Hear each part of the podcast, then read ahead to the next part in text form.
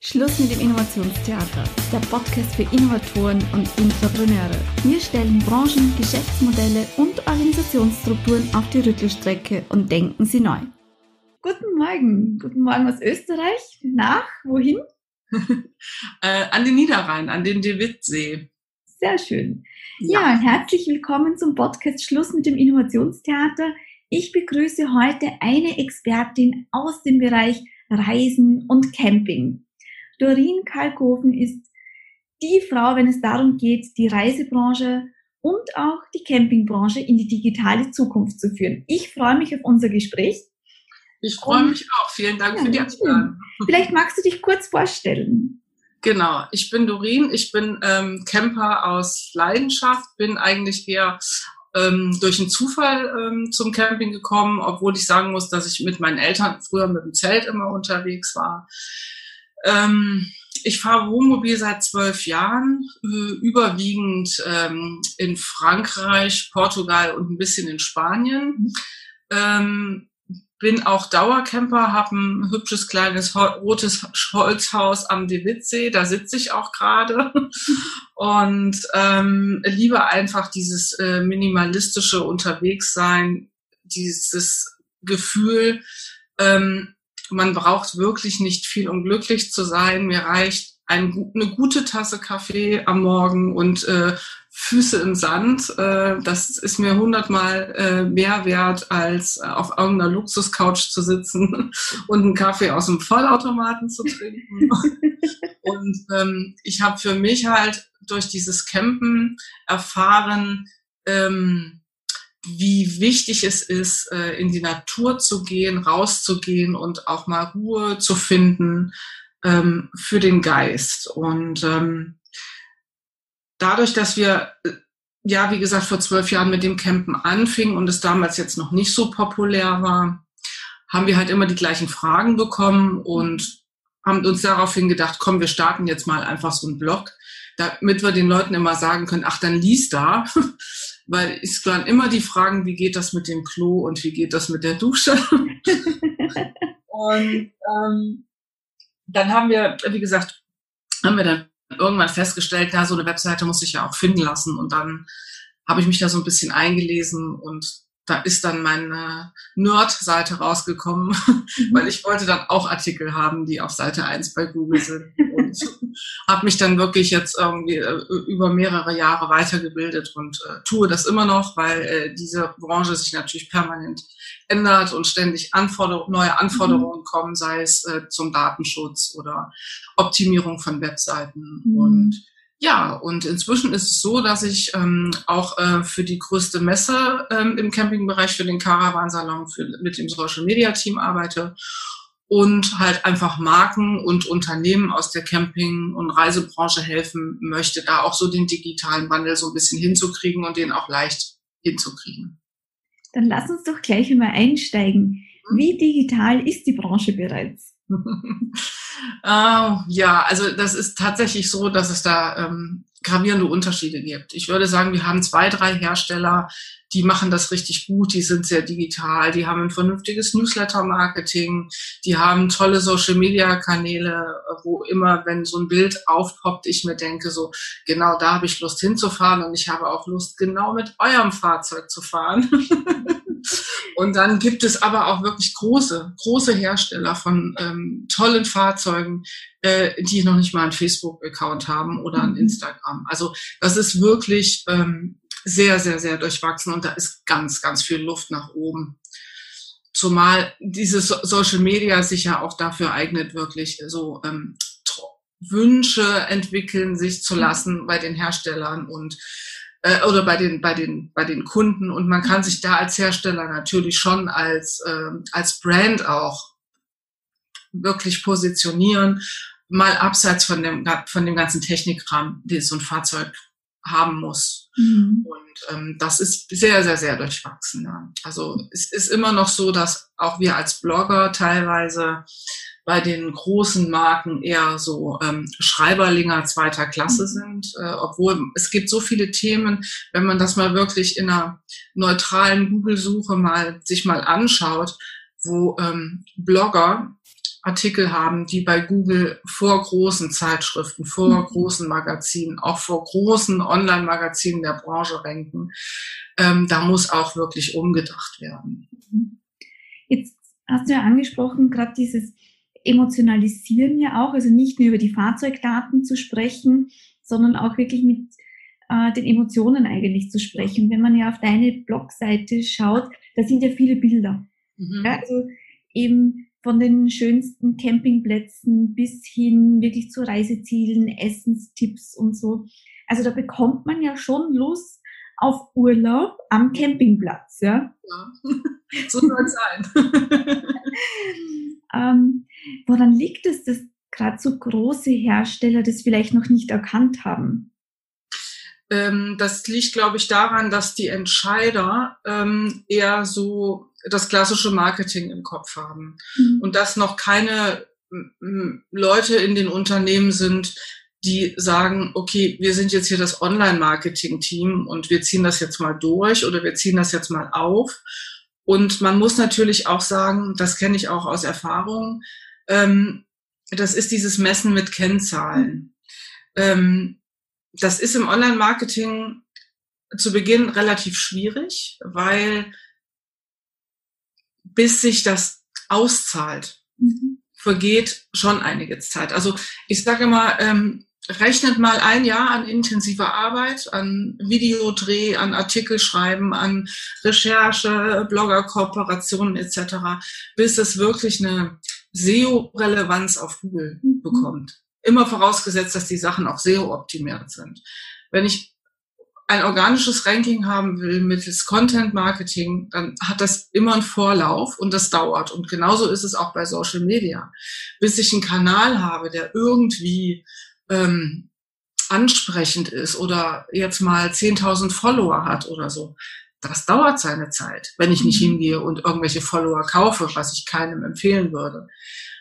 Und da äh, da fehlt so ein bisschen die Schnittstelle. Die wollen das zwar alle, aber die wollen das alle gleich haben. Mhm. Und das funktioniert eben im Online-Marketing nicht. Es sei denn, ich nehme Geld in die Hand und schalte Anzeigen. Mhm. Und mit den Anzeigen ist es ja auch so, ob die das jetzt bei Google machen oder ob die das bei Facebook machen, da habe ich eine sehr, sehr umfangreiche Auswertung danach. Da kann der Marketer natürlich sagen, oh, ich habe ein Euro eingesetzt und habe 11,80 Euro verdient. Das liebt er, mhm. weil er das nämlich dann seiner Geschäftsführung auch präsentieren kann. Aber wenn es um Content Marketing geht und um Emotionen entwickeln und eine Beziehung zu meinen Kunden aufbauen, ja, also auch so, dass man sagt, ich möchte so, ähm, ich möchte, dass die sich wohlfühlen, wenn die meine Sachen sehen. Das ist eben nicht direkt messbar. Mhm. Und dann ist es auch noch so, dass es oftmals so ist, dass gedacht wird, umso mehr Follower ich habe, umso besser ist das. Mhm. Und ähm, das ist auch die Hürde, vor die wir, für der wir Blogger immer stehen. Es geht nicht darum, ob ich jetzt 5000, 10.000 oder 80.000 Follower auf Instagram habe. Es geht darum, dass ich die richtigen Follower habe, dass ich wirklich die Leute habe, die auch campen, die sich mit mir identifizieren und dass ich eine Beziehung zu denen habe. Da muss jemand sein, der auf die Postings antwortet. Da muss jemand sein, der die Fragen beantwortet. Da werden ähm, Direktnachrichten reinkommen. Da werden komische Fragen reinkommen, wo man sich denkt, warum fragt er das jetzt? Aber das ist halt der Job im Online-Marketing und das ist auch das, worum es geht beim Beziehungen aufbauen zu Kunden. Und das ist alles sehr, sehr aufwendig und dafür mhm. braucht man Personal. Und das Personal, was das wirklich gut kann, ist nicht günstig. Und das ist alles so ein bisschen schwierig, aber ich bin mir sicher, das wird sich entwickeln und ähm, die kommen sowieso nicht drum rum. ähm, erfahrungsgemäß ist es ja meistens so, dass ein Gefühl der Dringlichkeit entstehen muss. Also es muss etwas geschehen, etwas passieren, damit die Unternehmen ja auch zum Nachdenken kommen und dann mal sagen, okay, jetzt ist es wirklich soweit, jetzt müssen wir was machen. Ja? Ja. Gerade in der Reisebranche tut sich da ja auch einiges. Gerade die große Pleite von Thomas Cook, ähm, ähm, andere Trends, die sich ergeben, ja, ähm, Flüge, die einfach sehr schlecht geredet werden aufgrund der Nachhaltigkeit. Das heißt, man ist eigentlich wieder gefordert, da Angebote zu schaffen, die regionaler sind, die einfacher erreichbar sind, die auch ohne Flugzeug erreichbar sind. Welche Trends erkennst du denn sonst noch so gerade in der Reisebranche? Also ich sag mal, äh, was den Campingbereich betrifft, äh, also da sind wir überhaupt nicht in der Krise. Da sind wir mhm. seit Jahren boomt es. Ähm, ich erkenne ganz, ganz viel, also bei den jüngeren Leuten, äh, Backpacking, ganz klar, dass sie ähm, mit dem Rucksack gehen und äh, mit dem Zelt irgendwo in der Wildnis schlafen und das am liebsten auch in Ländern tun, wo das erlaubt ist, also in den nordischen Ländern. Da wird dann teilweise mit dem Auto hochgefahren, es wird aber auch geflogen und es wird auch, äh, wird auch die Bahn genommen. Also ich persönlich, ähm, ich fliege nicht gerne, das muss ich dazu sagen. Ich fliege auch schon mal für fünf Tage nach Portugal, wenn ich das unbedingt möchte. Aber ich bin jetzt nicht so jemand, der so super gerne fliegt und ich bin auch gar keiner, der in irgendwelche, ähm, äh, irgendwelche Pauschalreisen macht. Ich verstehe die Leute aber und ich ähm, kann nicht verstehen, dass es tatsächlich Leute gibt, und das ist mir dieses Jahr tatsächlich passiert, die sich schlecht fühlen, weil sie für 14 Tage nach Mallorca fliegen. Mhm. Wenn ich morgens um 6 Uhr am Düsseldorfer Flughafen bin und bei der Eurowings bin oder bei der Lufthansa bei diesen ganzen Fluggesellschaften, die diese Städtetrips machen, dann sehe ich zu 99, zu 80 Prozent Männer in Anzügen, Manager, die einen Flug nehmen, um nach Paris, Berlin, München, Frankfurt zu fliegen für ein Meeting, was man locker über Zoom machen könnte. Mhm.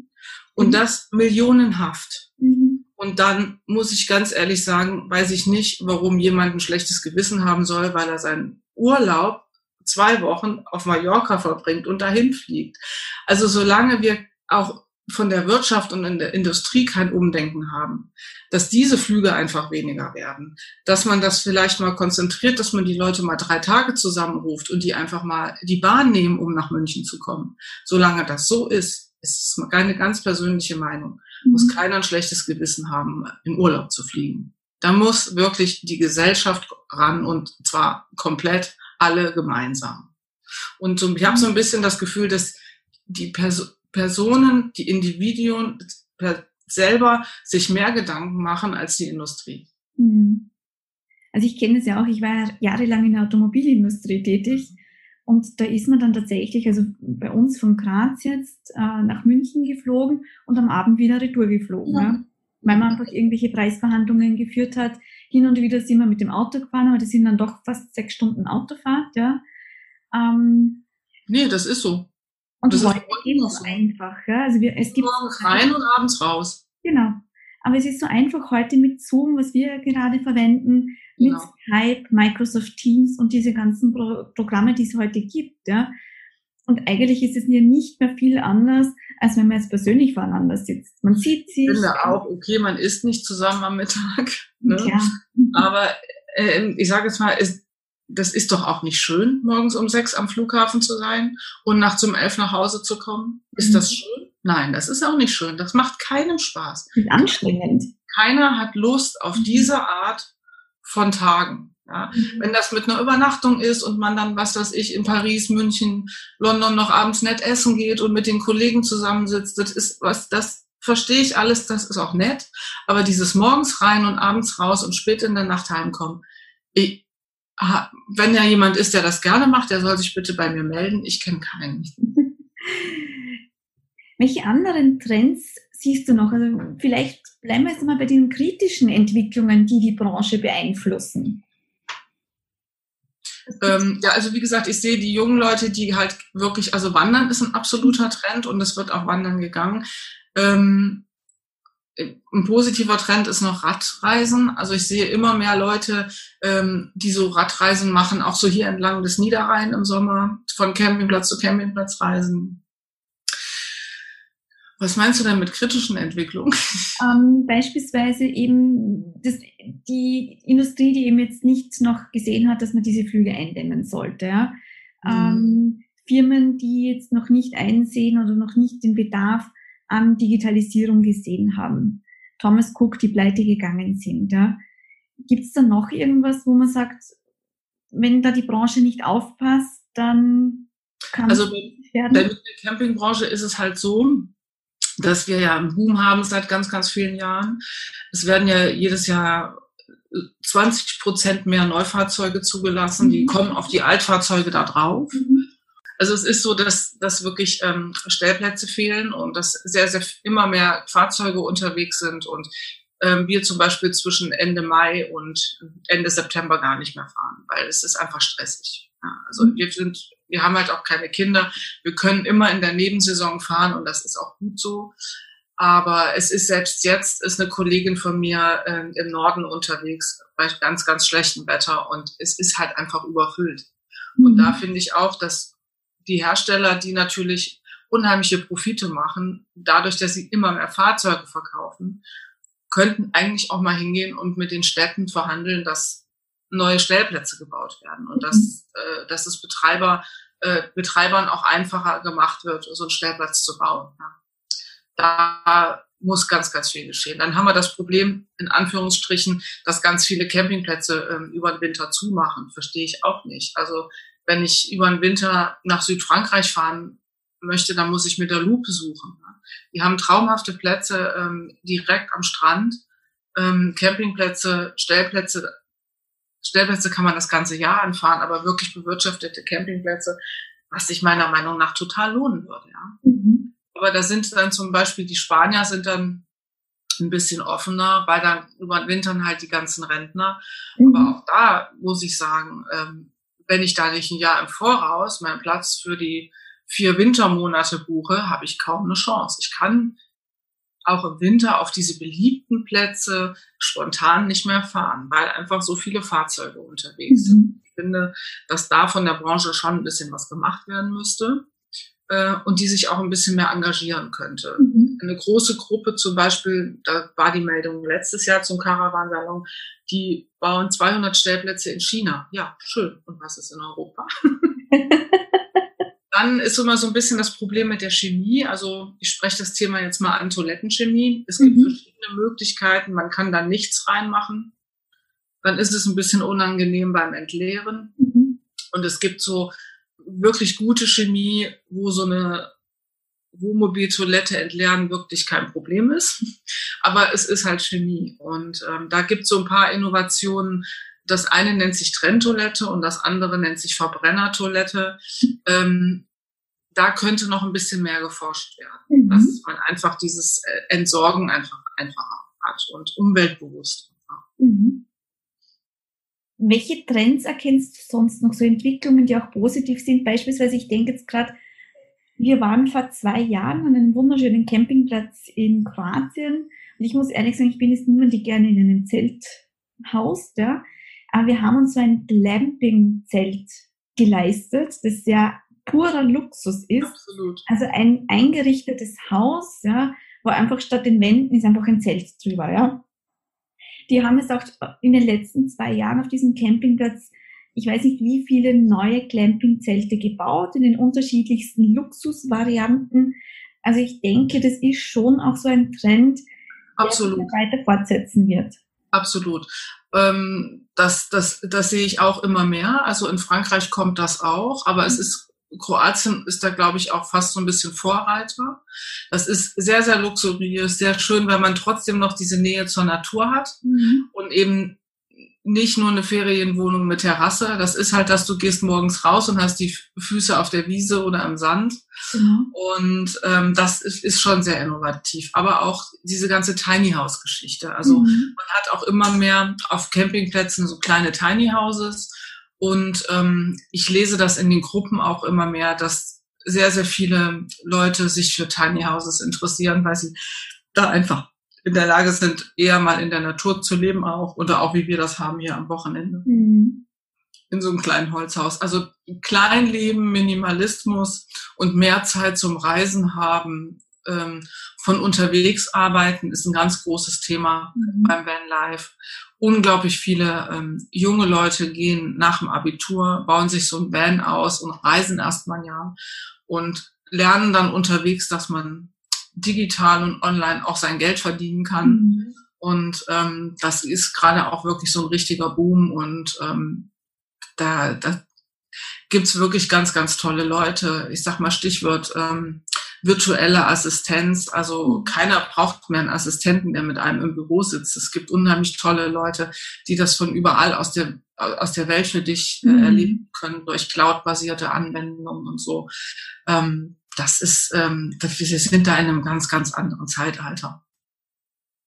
Ähm, jetzt hast du vorher auch gesagt, obwohl diese Trends ja erkennbar sind, ja, die sind ja auch da, ist es trotzdem bei vielen Firmen ja noch nicht angekommen. Ja, ist so. Und das also bei uns ist das in der Campingbranche speziell ist das so, das ist kein ähm, Bedarf da. Also die verkaufen ja. Das okay. wird sich ändern, wenn der Boom mal ähm, aufhört und mhm. vielleicht mal weniger zugelassen werden, dann äh, werden die sich auch über andere Kommunikationsmöglichkeiten Gedanken machen. Aber das wird noch ein bisschen dauern. Was ja auch gut ist, ja, das muss man ja auch sagen. Aber ist es dann schon so, also dies, ich sage immer ganz gern, Hochmut kommt vor dem Fall, ja. Weil solange natürlich alles gut läuft, denkt man gar nicht so viel darüber nach. Und irgendwann ist es dann leider zu spät, ja. Das ist sicher so, aber ich weiß gar nicht, ob ich das in dem Fall als Hochmut bezeichnen würde. Ähm, es ist eher so die Denke, ähm, das haben wir schon immer so gemacht, das mhm. hat immer funktioniert und es funktioniert noch. Ich denke, das hat mit Hochmut nicht viel zu mhm. tun. Mhm. Äh, ich denke, sie sitzen schon auf heißen Kohlen, weil ähm, das ist halt die Frage, was wird mit dem Diesel? Also ich brauche mhm. eigentlich einen starken Diesel, um einen Wohnwagen zu ziehen. Und die Wohnmobile laufen auch alle auf Diesel. Und ähm, man muss sich da wirklich auch als Hersteller Gedanken machen, was, was kommt denn da als nächstes. Also ähm, ich habe als Käufer heutzutage keine Möglichkeit zu sagen, ich möchte ein Hybrid oder sowas haben. Mhm. Ja, wobei ich aber weiß, dass zum Beispiel ähm, Mercedes, die, der, die haben eine E-Klasse, das ist ein Dieselhybrid. Der ist super stark, der ist ähm, ziemlich clean in der Stadt und hat eine große Reichweite auf der Autobahn. Das ist eigentlich das, was ich fürs Wohnmobil brauche. Ja. Ähm, es ist ein neuer Passat im Gespräch mit zwei AdBlue-Tanks, wo der NOx-Ausstoß fast nicht mehr zu messen ist. Mhm. Das sind alles so Sachen, ähm, die könnte man machen, aber da ist dann auch die Frage, ist der Diesel jetzt so verschrien, dass man dahin noch weitergeht oder was tut man?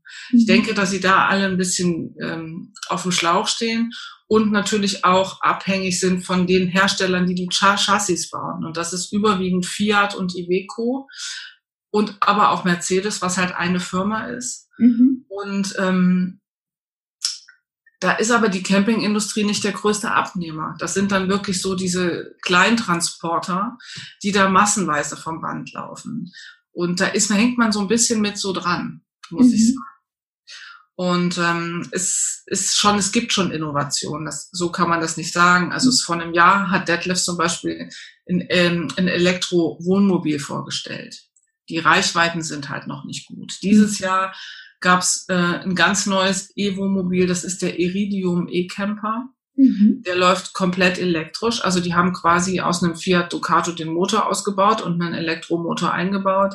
Der hat eine offizielle Reichweite zwischen 300 und 400 Kilometern, was nicht sehr viel ist für ein Wohnmobil. Und braucht dann aber vier Stunden zum Laden. Ich sag mal, für so einen Rentner, der jetzt nicht schnell unterwegs ist, mag das okay sein. Ähm, aber wo sind die Ladesäulen? Auf den Campingplätzen sind die nicht. Mhm. Und ähm, das Ding kostet, glaube ich, auch 120.000 Euro. Und dann kommen noch dazu diese Gewichte. Also, ähm, ich sage jetzt mal, die jüngeren Leute dürfen mobile bis 3,49 Tonnen fahren. Sonst mhm. müssen sie einen separaten Führerschein machen.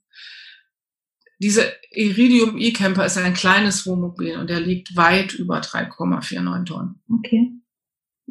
Das hat das äh, was mit den äh, Gewichten von den Batterien zu tun. Mhm.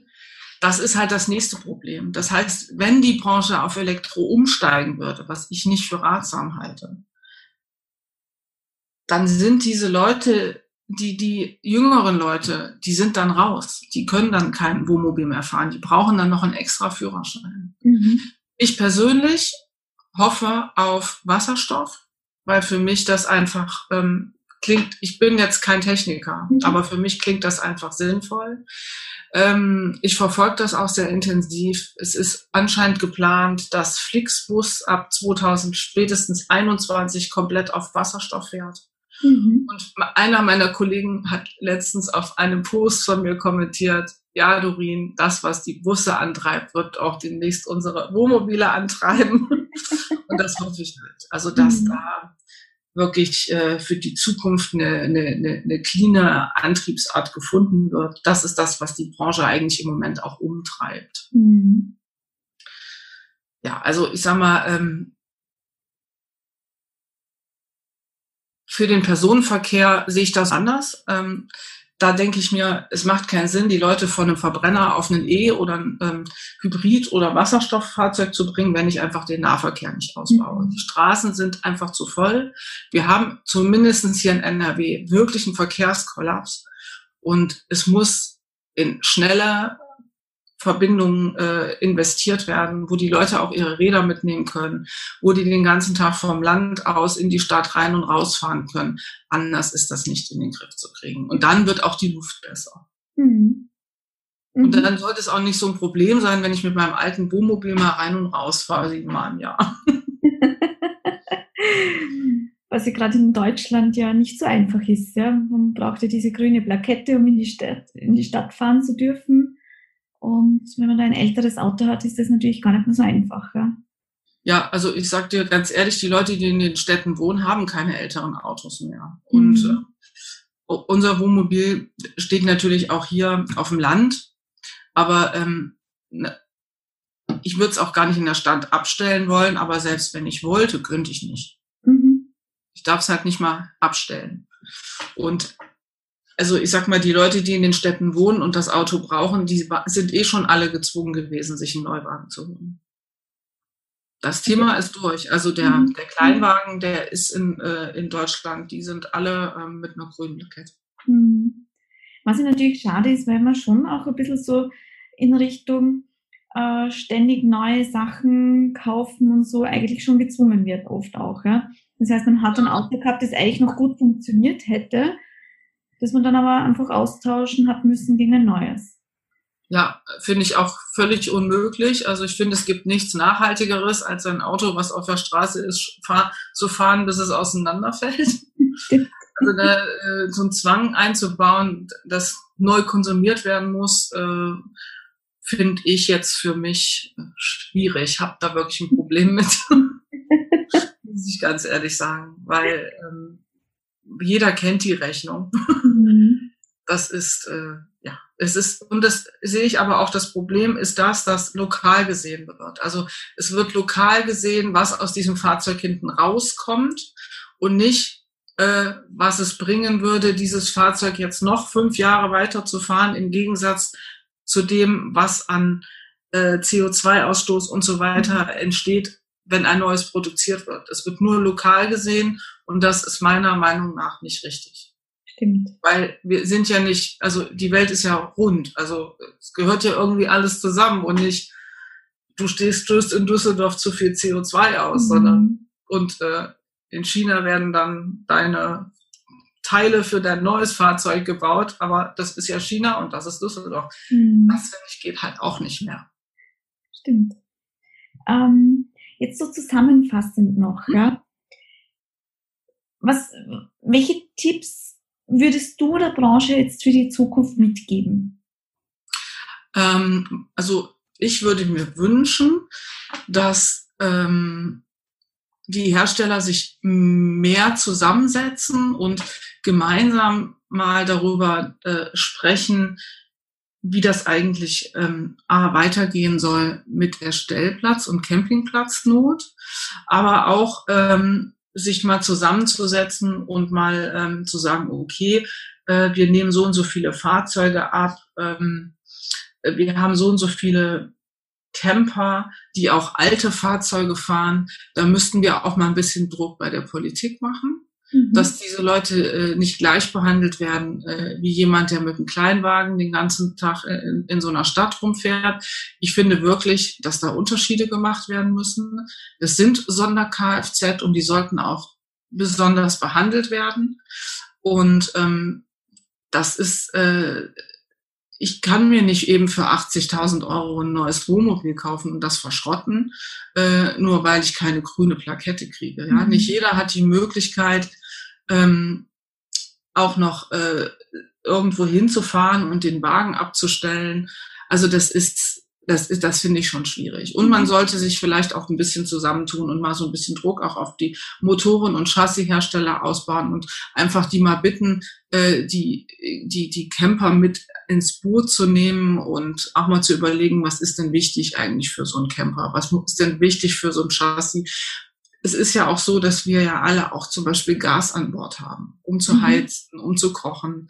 Ähm, Gibt es da nicht eine Möglichkeit, die Chassis so auszu äh, bauen, dass man von Haus aus einen großen Gastank hat und dann mhm. auch über Gas eben fährt. Ja, es gibt ja auch Gasfahrzeuge. Also das einfach mal so für die äh, für die für den Übergang oder mhm. auch eine Lösung zu finden für den Übergang für die Fahrzeuge, die jetzt auf der Straße sind, ja, und eben noch nicht ein äh, D6 Temp Getriebe haben.